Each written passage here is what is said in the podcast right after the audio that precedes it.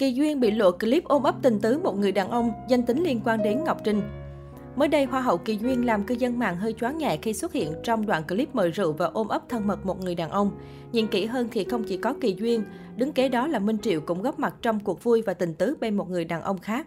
Ngay lập tức, danh tính người bên cạnh Kỳ Duyên lẫn Minh Triệu đều khiến fan lẫn cư dân mạng tò mò. Thế nhưng đâu cần tìm kiếm chi cho mất công, bởi người thân mật với Kỳ Duyên chính là nhà thiết kế Đỗ Long, bạn rất thân với cả Kỳ Duyên và Minh Triệu. Còn người kề cận Minh Triệu lại là nhà thiết kế Lê Thanh Hòa. Dễ dàng nhận ra, hội bạn đang diễn để đua trend hot trên mạng xã hội. Nhà thiết kế Đỗ Long từng vướng bão tranh cãi vì bàn tay hư thoa kem chống nắng cho Ngọc Trinh. Tuy nhiên đối với cả hai thì sự việc chẳng có gì nghiêm trọng, bởi nhà thiết kế Đỗ Long không chỉ là nhà thiết kế cực thân thiết mà còn là tri kỷ của Ngọc Trinh. Bởi thế anh có nhiều đặc quyền ưu ái với nữ hoàng nội y.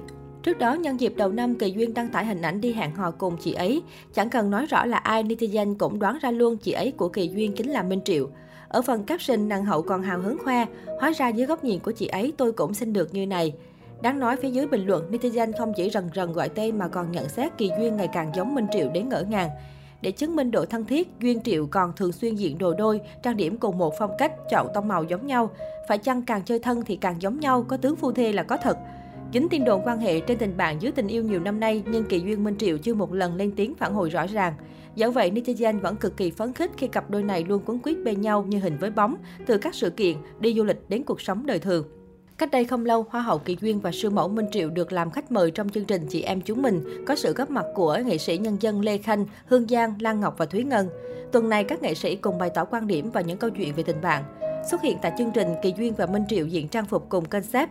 Cả hai người đẹp vui vẻ kể về mối quan hệ, tính cách và sở thích của nhau. Nói về cơ duyên gặp gỡ Minh Triệu, Hoa hậu Việt Nam 2014 tiết lộ cô gặp đàn chị trong một chương trình thời trang. Triệu là siêu mẫu mà tôi thích nhất, Kỳ Duyên kể lại.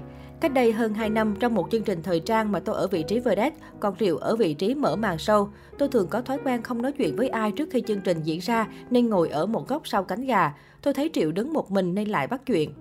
Hai ngày sau, trong dịp sinh nhật Triệu, tôi gửi lời kết bạn trên Facebook và chúc mừng. Từ đó, hai người chơi thân với nhau đến giờ.